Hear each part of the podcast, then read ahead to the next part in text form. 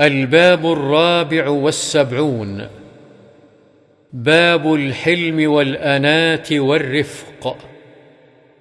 وعن ابن عباس رضي الله عنهما قال قال رسول الله صلى الله عليه وسلم لأشج عبد القيس إن فيك خصلتين يحبهما الله الحلم والأناة.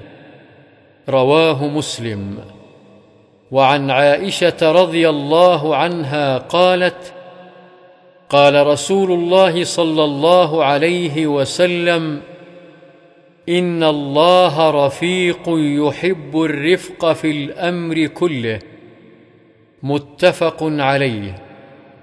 وعنها رضي الله عنها أن النبي صلى الله عليه وسلم قال ان الله رفيق يحب الرفق ويعطي على الرفق ما لا يعطي على العنف وما لا يعطي على ما سواه رواه مسلم وعنها رضي الله عنها ان النبي صلى الله عليه وسلم قال إن الرفق لا يكون في شيء إلا زانة ولا ينزع من شيء إلا شانة. رواه مسلم. وعن أبي هريرة رضي الله عنه قال بال أعرابي في المسجد فقام الناس إليه ليقعوا فيه. فقال النبي صلى الله عليه وسلم دعوه وأريقوا على بوله سجلا من ماء أو ذنوبا من ماء فإنما بعثتم ميسرين ولم تبعثوا معسرين. رواه البخاري. السجل بفتح السين المهملة وإسكان الجيم وهي الدلو الممتلئة ماء كذلك الذنوب.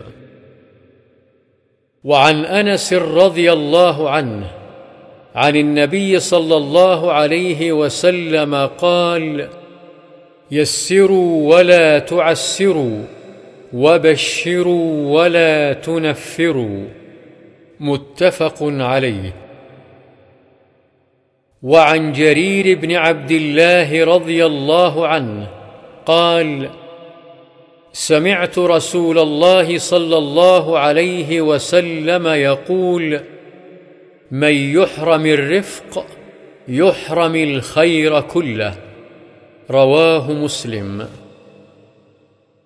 وعن أبي هريرة رضي الله عنه أن رجلا قال للنبي صلى الله عليه وسلم أوصني.